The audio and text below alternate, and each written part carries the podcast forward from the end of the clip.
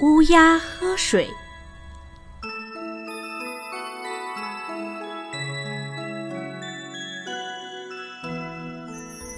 一只乌鸦口渴了，它在低空盘旋着找水喝，找了很久，它才发现不远处有一个水瓶，便高兴地飞了过去，稳稳地停在水瓶口，准备痛快地喝水了。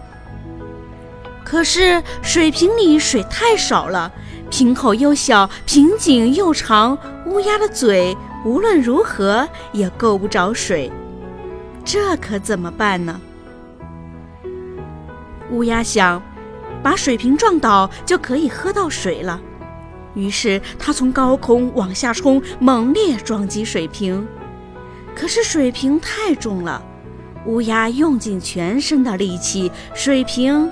仍然纹丝不动。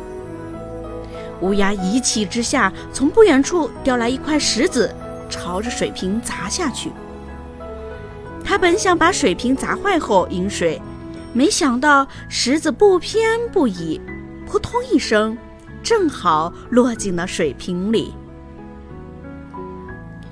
乌鸦飞下去，看到水瓶一点儿都没破。细心的乌鸦发现，石子沉入瓶底，里面的水好像比原来高了一些。有办法了，这下我能喝到水了！乌鸦非常高兴，它哇哇大叫，开始行动起来。它叼来许多石子，把它们一块一块地投入水瓶里。随着石子的增多，水瓶里的水也一点儿一点儿地慢慢向上升，终于水瓶里的水快升到瓶口了，而乌鸦总算可以喝到水了。它站在水瓶口，喝着甘甜可口的水，心里是那么的痛快、舒畅。